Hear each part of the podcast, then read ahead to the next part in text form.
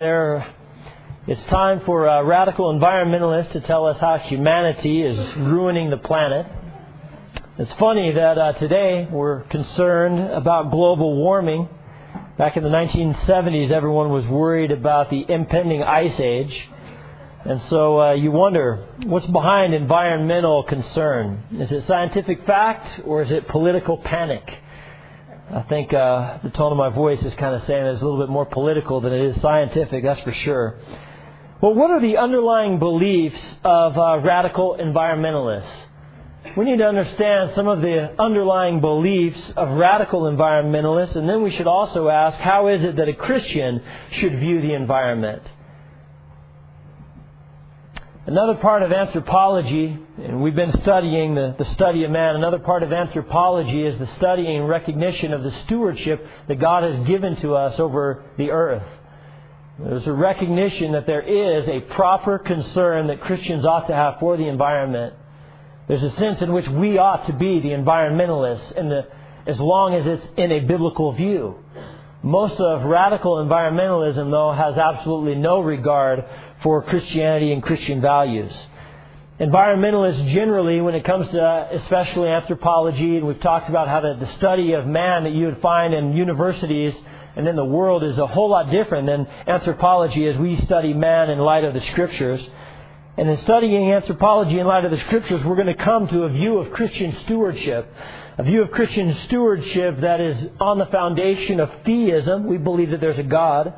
Because of our theism, we believe in creationism. We believe that God is the creator and that He is the sustainer of this earth and the universe.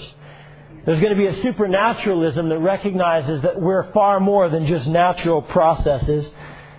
That Christian stewardship view is going to be in contrast to radical environmentalism. And radical environmentalism is really based upon many, many ideas, but one of them would be humanism, a view that man is the ultimate definer of right from wrong. It's going to be based on either atheism or pantheism. And you know something? Either atheism or pantheism get to the same idea. Atheists say that there is no God. Pantheists say that everything is God. And if everything is God, then there really is no God who's the uh, controller and definer of us. And so, whether you're an atheist, an evolutionist, or whether you be a pantheist and a New Age uh, person who is into environmentalism, either way, you're still going to have a wrong view. You're going to come to wrong conclusions because you're starting on a wrong foundation, wrong beliefs in the first place. Not only will they be atheists or pantheists, but they're going to be naturalists, and they're going to assume that everything has a natural explanation, and because of that, then they're going to be evolutionists. There is a major difference between their anthropology and our anthropology. There's a major difference between their environmentalism and our environmentalism. Where does our environmentalism come from? It comes from understanding that God has given to us a stewardship that we need to take very seriously. And that stewardship is defined for us in Genesis 1, beginning with verse 26. Then God said, Let us make man in our image, according to our likeness. Let them have dominion over the fish of the sea, and over the birds of the air, and over the cattle, and over all of the earth, and over every creeping thing that creeps on the earth. So God created man in his own image. In the image of God, he created him, male and female. He created them. Then God blessed them. And God said to them, Be fruitful and multiply, fill the earth and subdue it.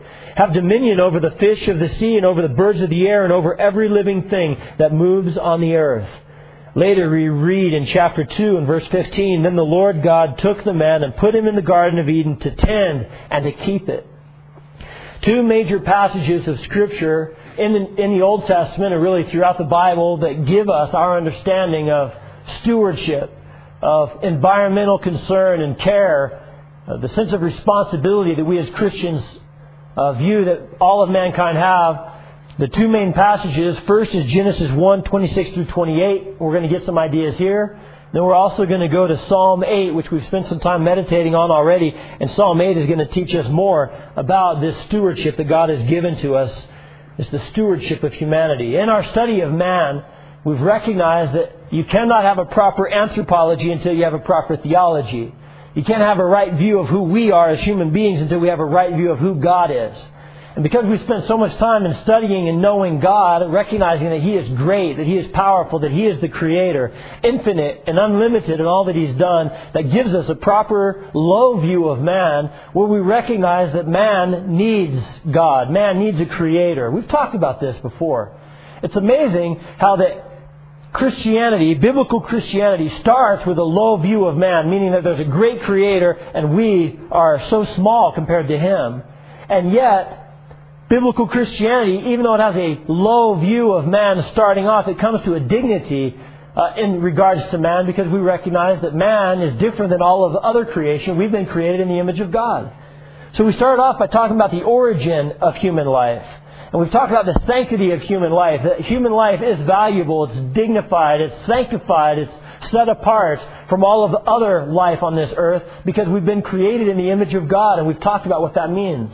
We've talked about the complexity of human life when we recognize that we're far more than just body, material beings. We are also immaterial in that we have soul, heart, mind. So we are we are natural, physical, but we are far more than physical. We also have uh, the immaterial, and we've talked about that.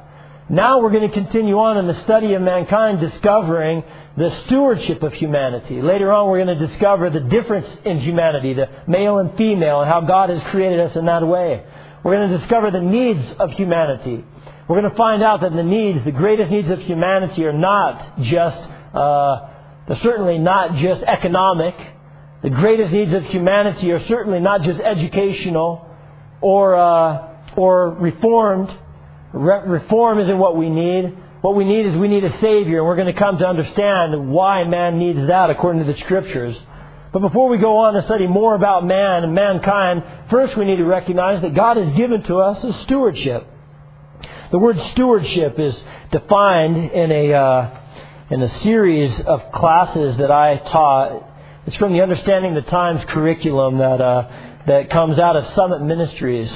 And we've taught this to our teenagers. We've taught it in school to homeschoolers and different things in the past. And there's a comment, there comes a recognition of our stewardship with the environment. The word stewardship can really be defined as this our responsibility as God's stewards to protect and even to improve the environment for His glory and for our benefit. There's a recognition that God has given to us responsibility. Stewardship implies private, private property. It's, it's very interesting how that radical environmentalism almost always goes hand in hand with socialism. And, and I started to do this, but I, want to, I, I didn't finish my thought.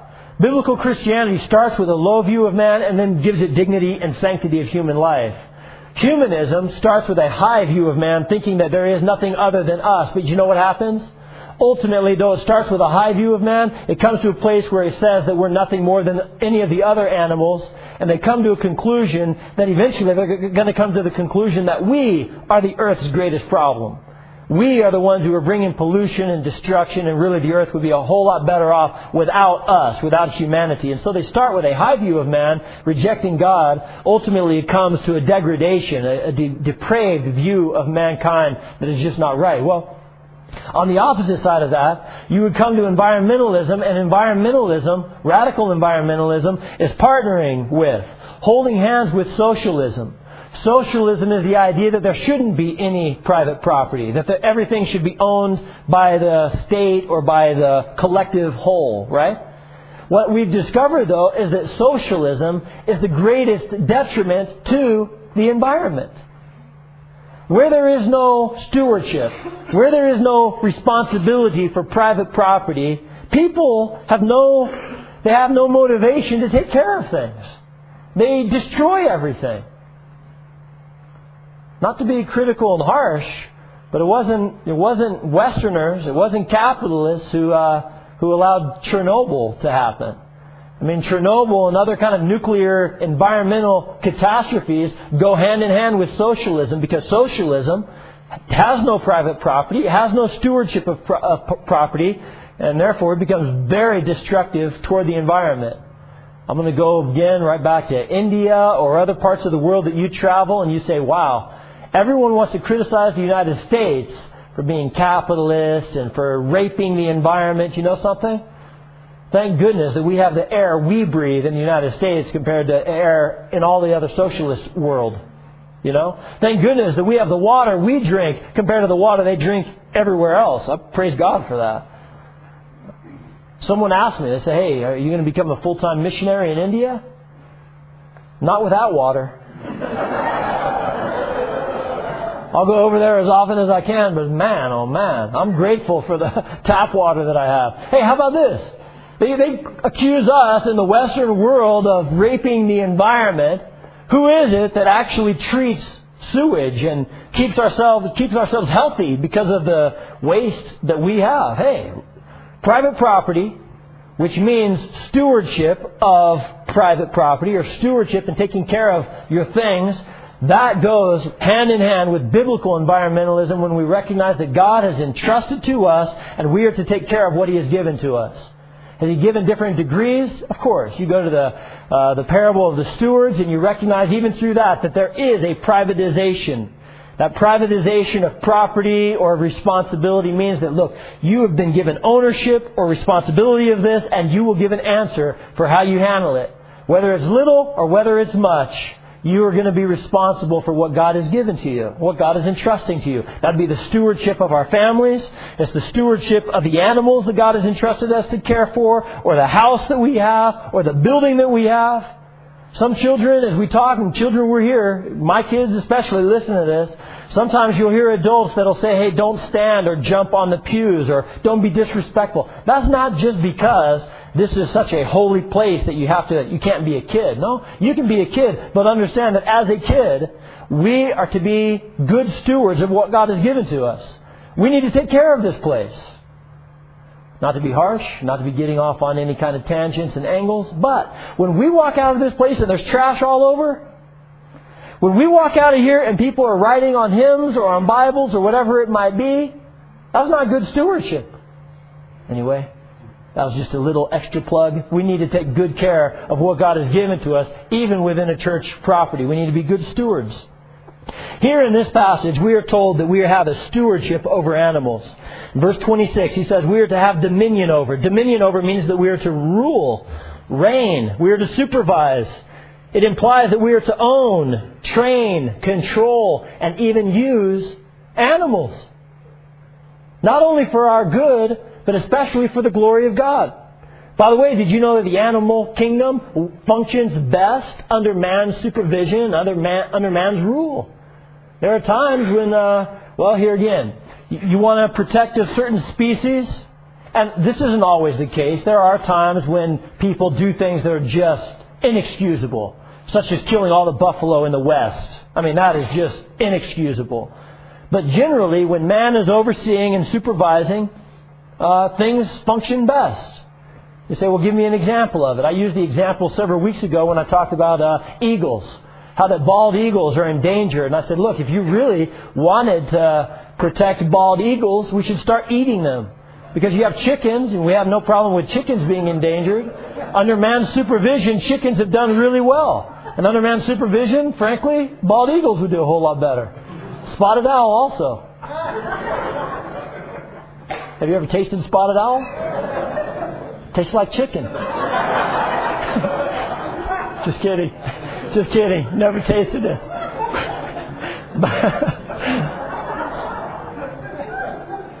but under man's responsibility and care and, and upbringing, things would uh, function a little bit better. Anyway, God has given us the stewardship over animals to, to control, to use, to guide them for several things. First of all, radical environmentalists true pantheists wouldn't eat animals for food. I found out all through India. And the same Hindu ideas, pantheist ideas, where they would say all these animals are just, they're part of the great God. We're all part of God. And uh, so they're not going to eat anything, and they certainly wouldn't even step on, you know, a bug or whatever it might be. Their idea is to- totally different than the responsibility we would have. And there are a lot, and I'm not saying uh, I have no pro- problem with those who are vegetarians, who are for diet purposes and are committed to that. That's wonderful. But if there's someone who's saying that we should be vegetarians because uh, because we should care more for animal life, God gave us animals for food. I mean, that's part of what he had given to us in Genesis 9, verses 1 through 3, where we read this. And this was a command given to Noah. It says, So God blessed Noah and his sons and said to them, Be fruitful and multiply, fill the earth. And the fear of you and the dread of you shall be on every beast of the earth and on every bird of the air and on all, the, uh, all that move on the earth and on the fish of the sea. And they are given into your hand. Every moving thing that lives shall be for food for you. I've given you all things, even as the green herbs.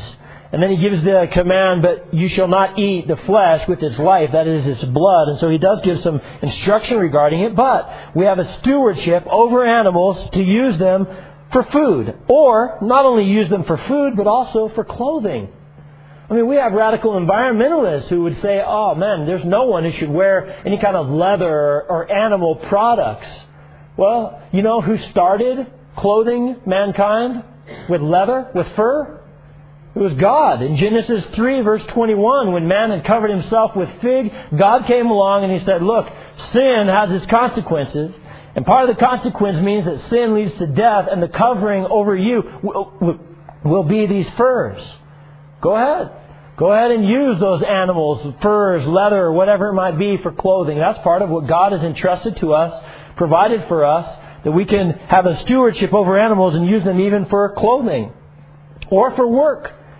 Now, does this mean that we should be abusive and harsh? No. We're told not to muzzle the ox that treads out the corn. In other words, yes, use these beasts of burden, and yet make sure that you care for them and feed them.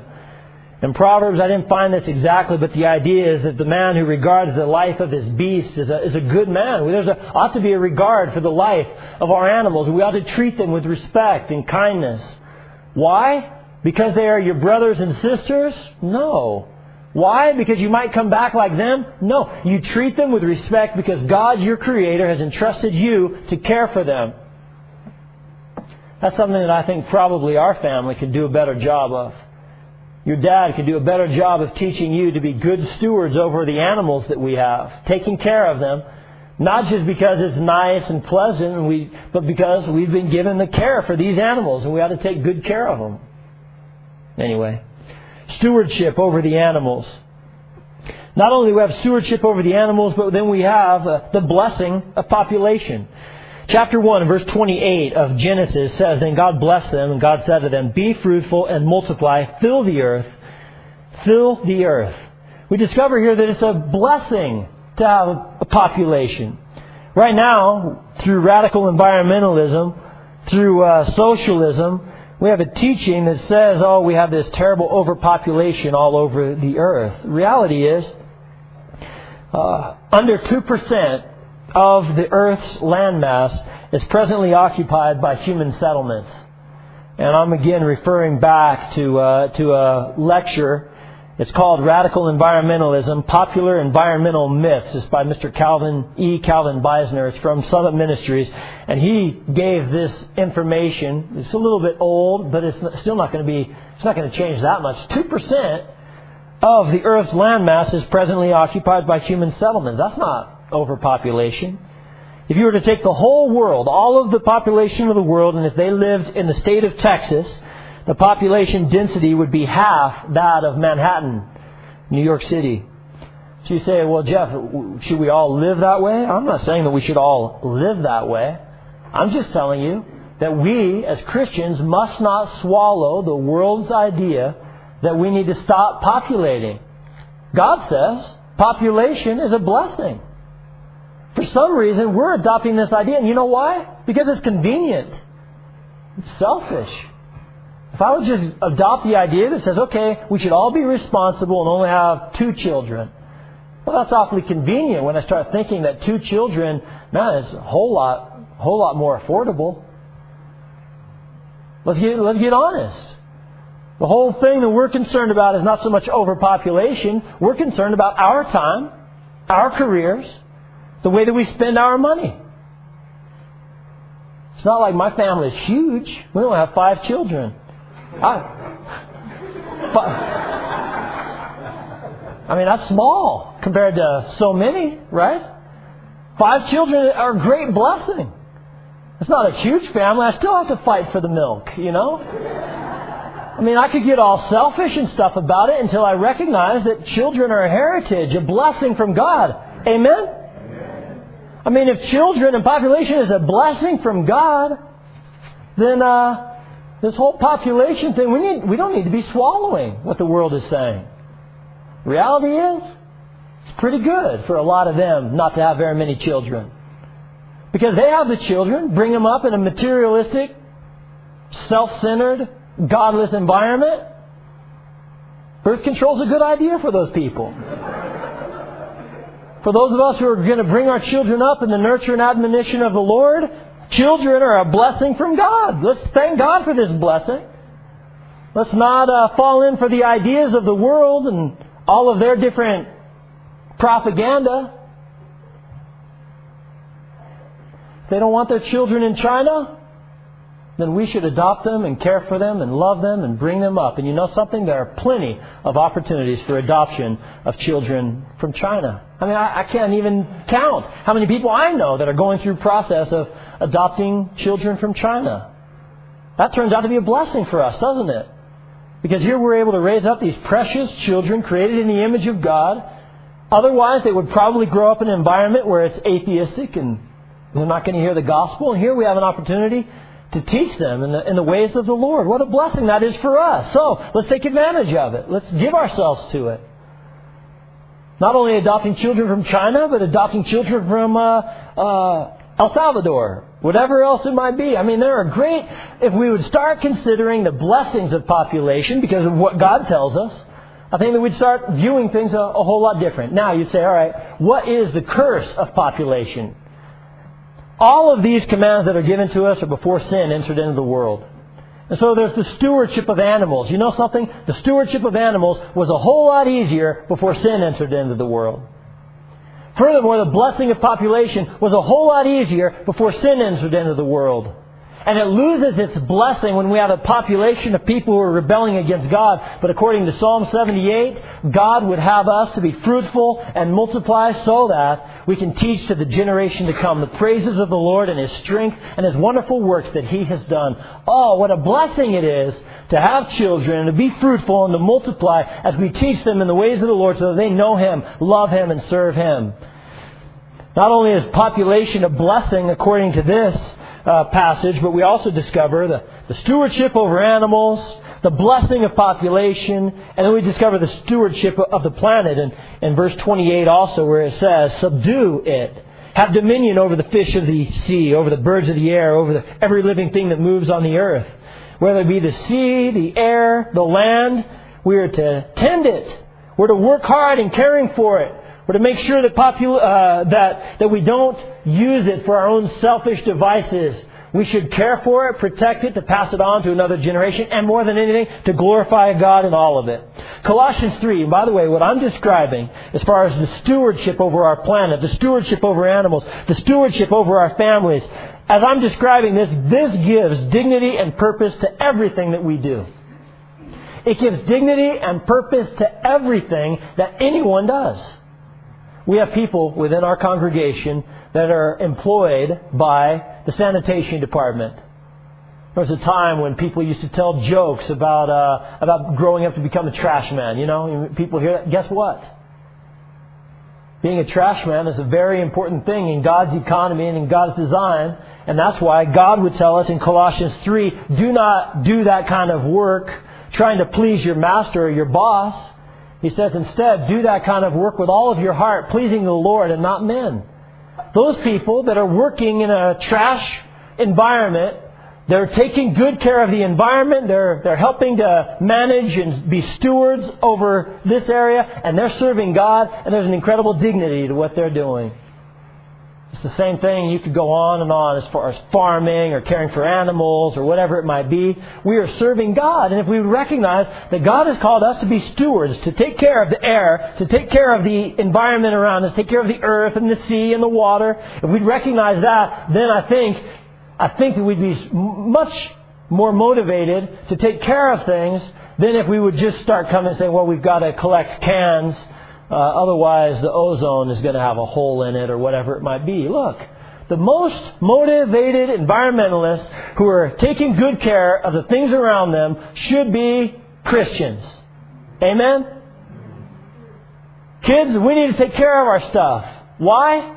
Because God has created this earth. He's placed us as those that are responsible stewards over it, and we need to take good care of it. God has given it to us. That's a whole lot different than the radical environmentalism ideas that are being shoved down the throats of our kids in their schools. Environmentalism is important, but is an environmentalism under God's order, God's structure in a created universe, not through all of their hocus pocus kind of ideas. The other thing that I was going to talk about is that even tending the earth that God had given is more difficult under sin. Genesis 3:17 says now it's going to be through the sweat of your brow and there's going to be thorns and there's going to be difficulty and challenges. But let me just share this. There's coming a day in which Jesus Christ will come and reconcile all things to himself. That general reconciliation will be when he removes all of those all of those consequences of sin under which creation right now is groaning and in travail, waiting to be delivered. What kind of things am I describing? I'm describing the thorns and the, uh, and the weeds that are, that infest our, uh, our ground. If mankind does not work hard, thorns and weeds take over the planet, right? This is hard work. There's coming a day in which Jesus comes and there will be no more thorns and briars. Instead, there's going to be plants and oak that are growing up before him. Isaiah describes it. Furthermore, not only will there be a reconciliation of the animal or of the, uh, of the plant life and of the earth itself, but there will be the reconciliation of animals. Right now, under sin, animals are violent. They kill each other. They eat each other. It's all as a result of death that entered in through sin. Hey, it's harder to manage and care for, to be good stewards over the animal kingdom now than it will be in the coming day when Jesus again restores reconciliation and order and peace to this earth. Soon in that day, the lion and the lamb will lay together. And I know that those aren't the exact ones that are expressed in, in, uh, in Isaiah. He actually says the wolf and the lamb, I think, right? But still, there's going to be peace. And all of the animals will be eating grass, it describes. You say, Jeff, that's crazy. You're out of your mind. Why is that crazy? Why would we be out of our mind when the creator of all these things says that this is how it's going to be? You say, well, why did he give them sharp teeth? He gave them sharp teeth so they can eat grass. I mean, you know, they can still eat grass even if they have sharp teeth. There's one monkey. People look at this particular monkey and it's got these really sharp teeth and they, they thought, well, man, see, that must be a carnivore. Evolution allowed this monkey to develop sharp teeth so he can eat, eat other animals. And then they started observing the monkey, and guess what? He had sharp teeth so he could take bananas and peel them on his teeth, and then he could eat the banana. Means that God created him with that for a specific purpose so he could dwell in, in the environment in which God created him. God, he, whatever the animal is, He didn't intend them originally to be carnivores. He intended them to, originally in the paradise to be able to eat the vegetation that God had provided. And under sin, there's violence, there's death, there's killing of each other, eating of each other.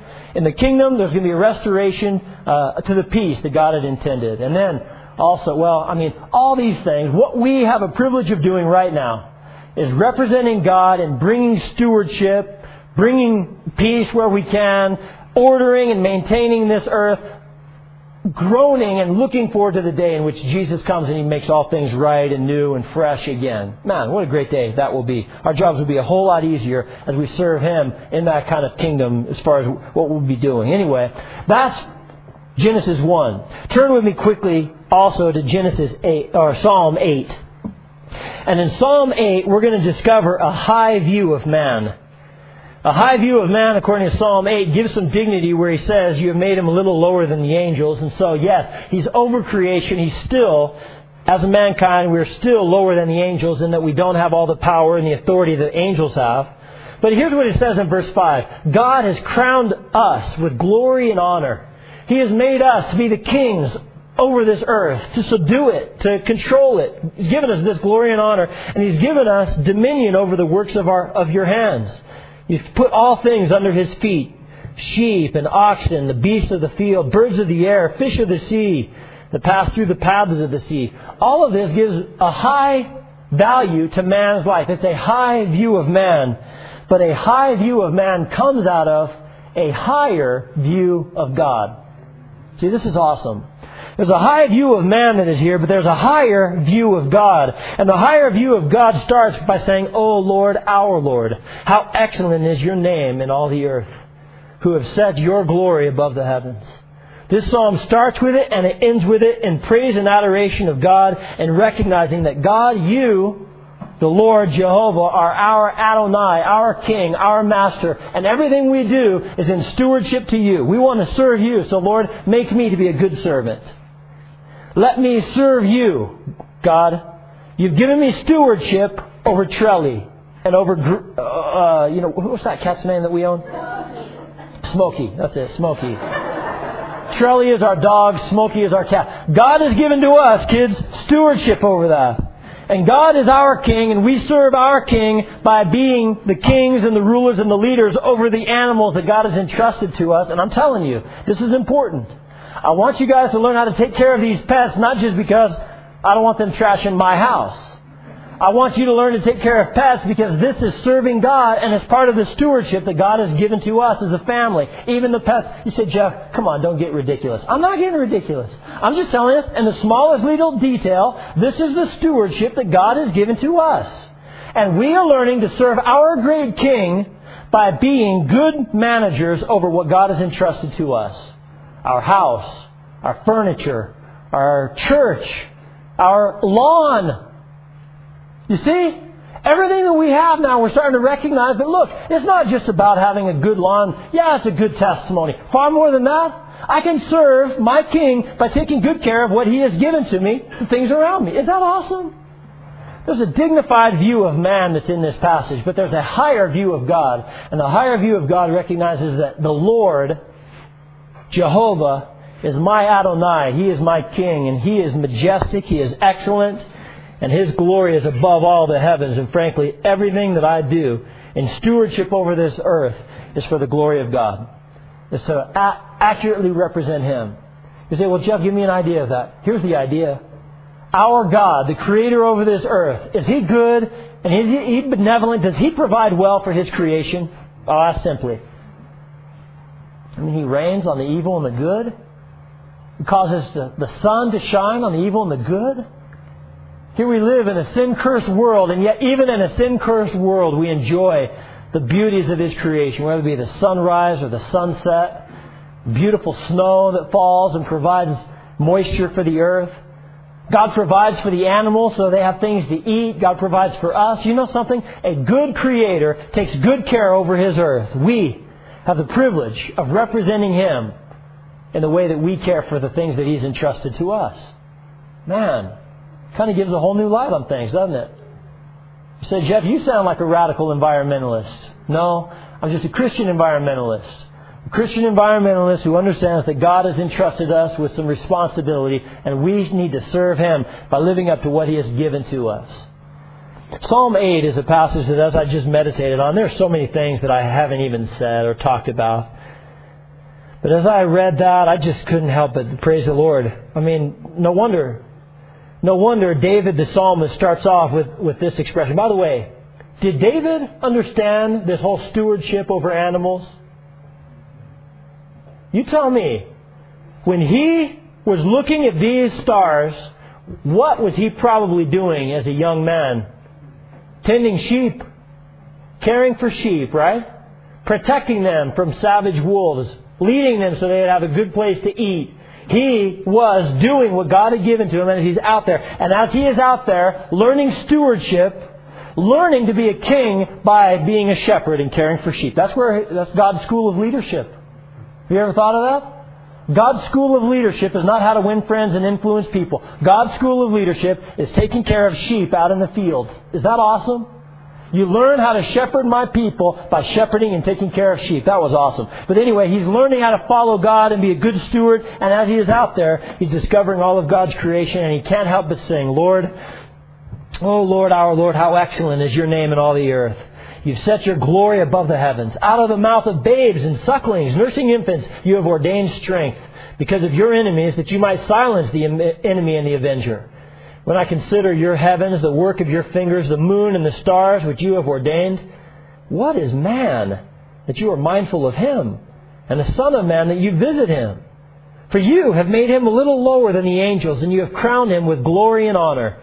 You have made him to have dominion over the works of your hands. You have put all things under his feet, all sheep and oxen, even the beasts of the field, the birds of the air, and the fish of the sea that pass through the paths of the, of the sea. O oh, Lord, our Lord, how excellent is your name in all the earth. Tonight, I want us to respond to this message by worshiping with these same words. Oh Lord, our Lord, how excellent your name is. When I think of about the heavens, the moon, and all the stars, wonder what you ever saw in me. But you took me, you loved me, you've given me a crown. You've given me the glory of being a, a, a ruler and having dominion over your creation here on this earth. Oh Lord, our Lord, how excellent your name. And then the prayer is, Lord, make me to be a servant. Make me to be a servant that is serving and being a steward for you every moment of every day in all that I do. You know, this message that we've talked about tonight gives dignity and meaning and value to everything you do. Chores shouldn't be a drudgery, kids. Chores are a way where you can learn to serve God by being good stewards of what God is entrusting to you right there. Is that awesome? That's awesome. It's not just punishment to do the dishes. It's serving God by even learning to care for the dishes or care for the pets or and then you get onto us as adults and all those things that we count drudgery.